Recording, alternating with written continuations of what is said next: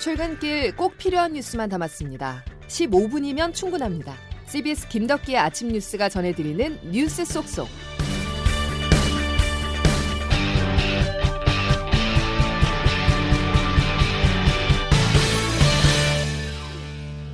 여러분 안녕하십니까? 11월 8일 김덕기 아침 뉴스입니다. 경찰의 사전 대응은 다시 돌아봐도 너무나 부실했습니다. CBS 취재 결과 할로윈 참사 직전 약 13만 명의 인파가 이태원동 일대에 모였던 것으로 확인됐습니다.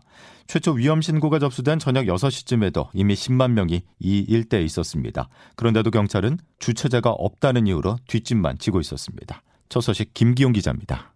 더불어민주당 김용주 의원실이 이동통신 3사 기지국 접속자 현황을 분석한 결과 참사 당일 압사가 시작된 밤 10시 이태원동에 12만 2,200여 개의 통신 신호가 잡힌 것으로 드러났습니다. 여기에 젊은 연령층이 주로 쓰는 알뜰폰 사용자까지 합치면 밤 10시에만 약 13만 명의 인원이 이태원에 운집한 것으로 추정할 수 있습니다. 여기에 첫 신고가 접수된 저녁 6시쯤에도 통신 기록상 이미 10만여 명의 인파가 이태원에 있었던 것으로 집계됐습니다. 경찰은 헬로윈 주말 이태원에 인파가 몰릴 것을 예상했지만 이들 밀집 지역에 경찰 기동대를 배치하지 않았고 시민의 안전을 확보하는 조치에도 소홀했습니다. 윤희근 경찰청장입니다. 112 신고 처리를 포함하여 전반적인 현장 대응의 적정성과 각급 지휘관과 근무자들의 조치가 적절했는지 등도 빠짐없이 조사할 것입니다. 경찰청은 참사 당일 이태원동 해밀턴 호텔 앞 도로를 통제하지 않은 이유에 대해서는 차량 이용 시민들의 불편을 고려한 처사라고 답했습니다. 경찰의 부실한 사전 대응력에 대한 지적이 거세질 것으로 보입니다. CBS 뉴스 김기용입니다. 책임 있는 사람에 대해서는 엄정히 그 책임을 묻도록 하겠습니다. 윤석열 대통령이 경찰을 질책했습니다. 그리고 방금 들으신 것처럼 책임을 언급했는데요. 어제 경찰 특별수사본부는 용산구의 경찰서, 구청, 소방서의 기관장을 모두 업무상 과실치사상 혐의로 입건했습니다. 더 윗선으로 수사가 이어질지 또 어느 선까지 책임을 물을 것인지가 관심인데요.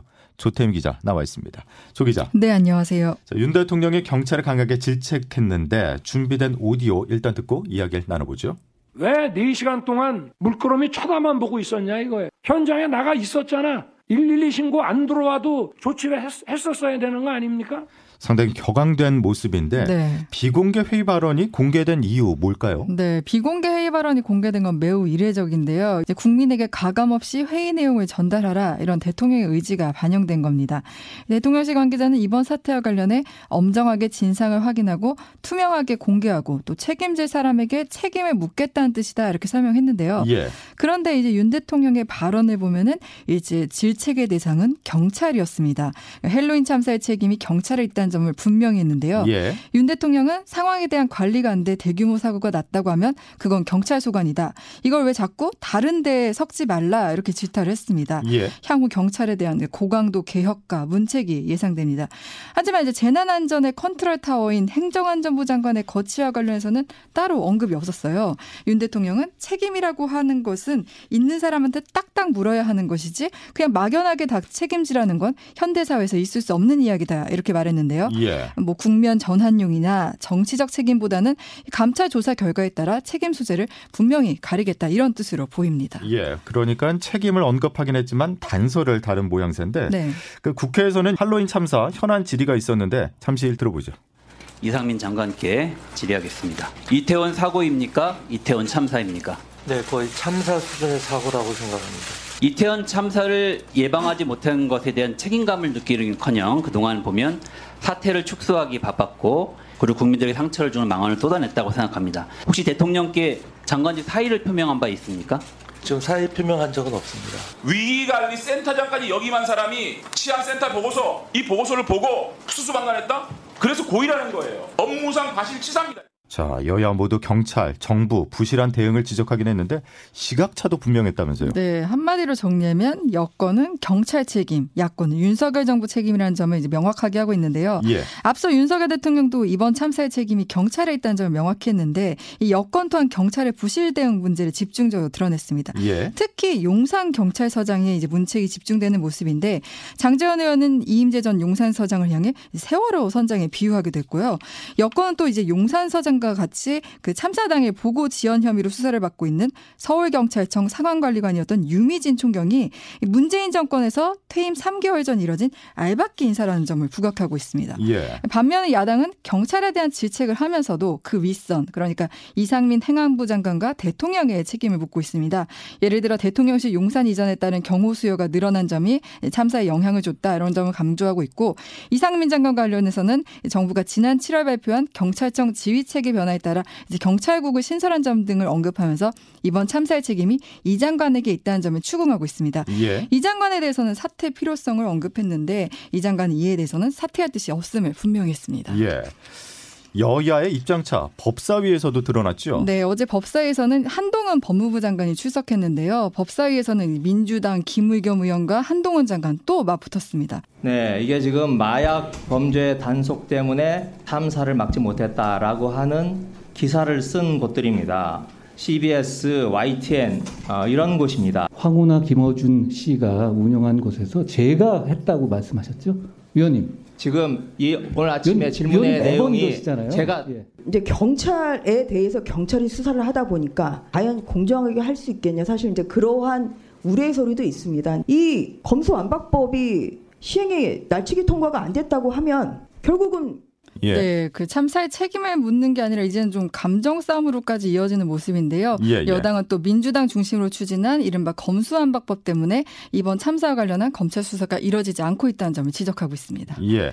그러니까 야당 쪽에서는 마약 전쟁 때문에 좀 그랬던 게 아니냐. 네. 그리고 여당 쪽에서는 검수 완박 때문에 이 대응에서 좀 부실했던 게 아니냐 이런 지적들을 한다는 거죠. 네, 그렇습니다. 알겠습니다. 여기까지 정리하겠습니다. 조태현 기자였습니다.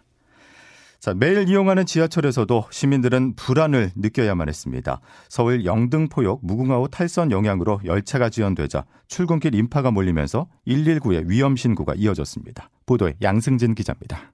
지난 6일 밤 무궁화호 열차가 영등포역으로 진입하다가 탈선해 30여 명이 경상을 입었습니다.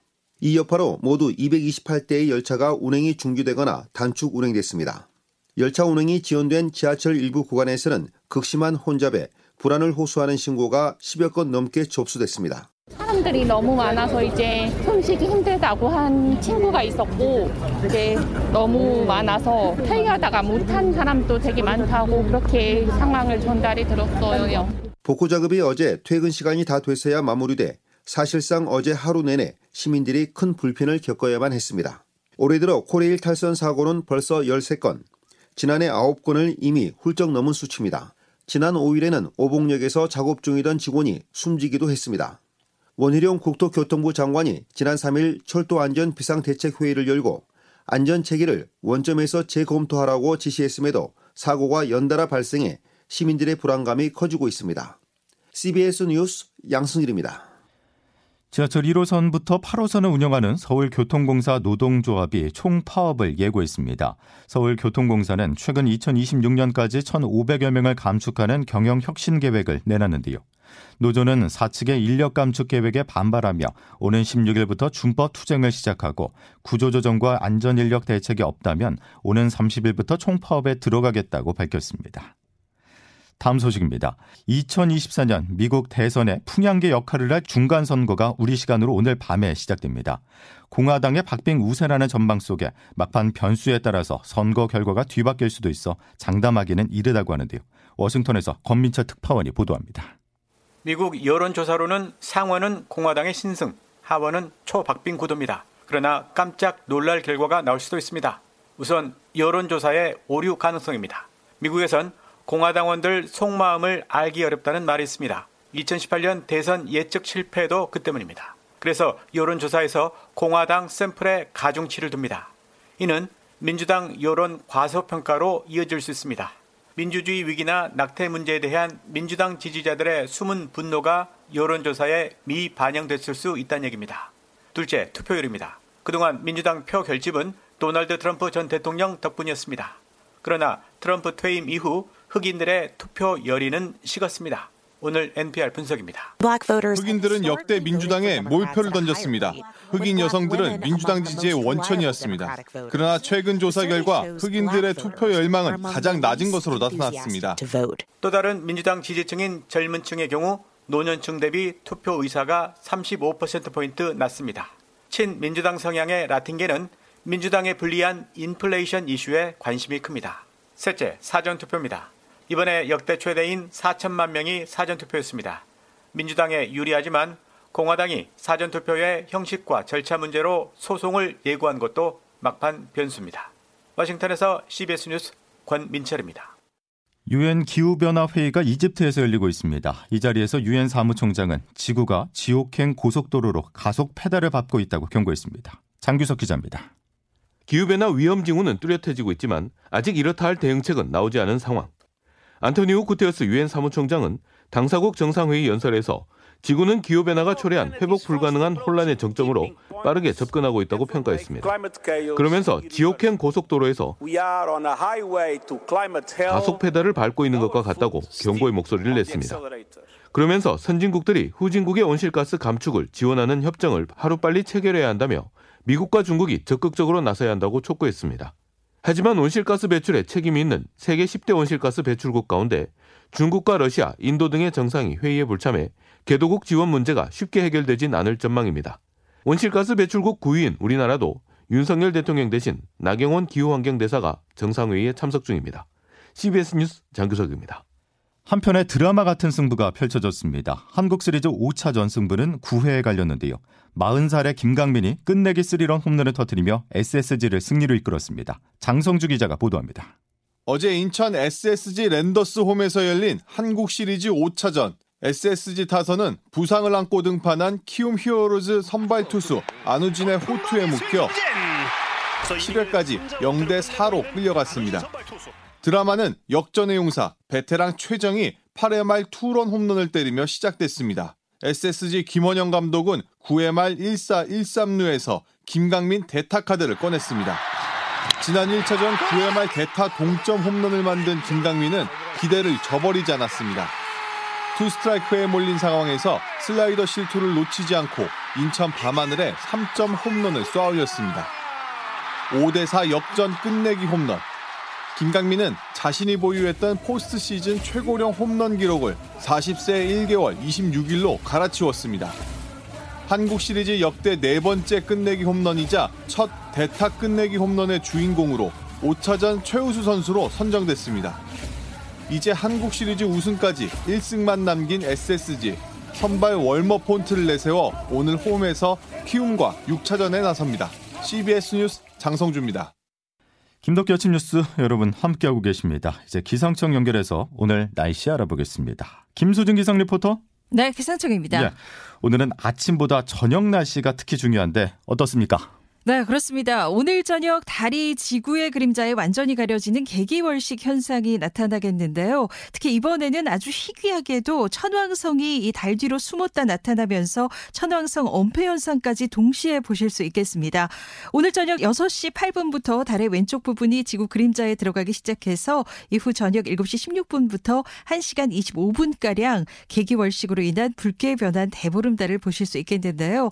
오늘 전국의 하늘도 대체로 맑을 것으로 것으로 보이기 때문에 수백 년 만에 볼 수 있는 희귀한 우주쇼를 전국 어디에서나 감상하실 수 있겠습니다. 한편 오늘 아침 공기가 한결 부드러워졌습니다. 어제보다 2도에서 7, 8도가량 기온이 크게 오른 채로 시작을 하고 있는데요. 오늘 한낮 기온도 서울 18도, 춘천 17도, 대전 19도, 광주 대구 20도의 분포로 어제보다 평년보다 좀 더 온화한 날씨를 보이겠습니다.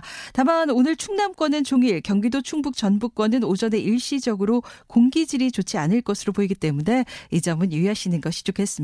지금까지 날씨였습니다. 화요일 김덕기 아침 뉴스는 여기까지입니다. 내일 다시 뵙죠. 고맙습니다.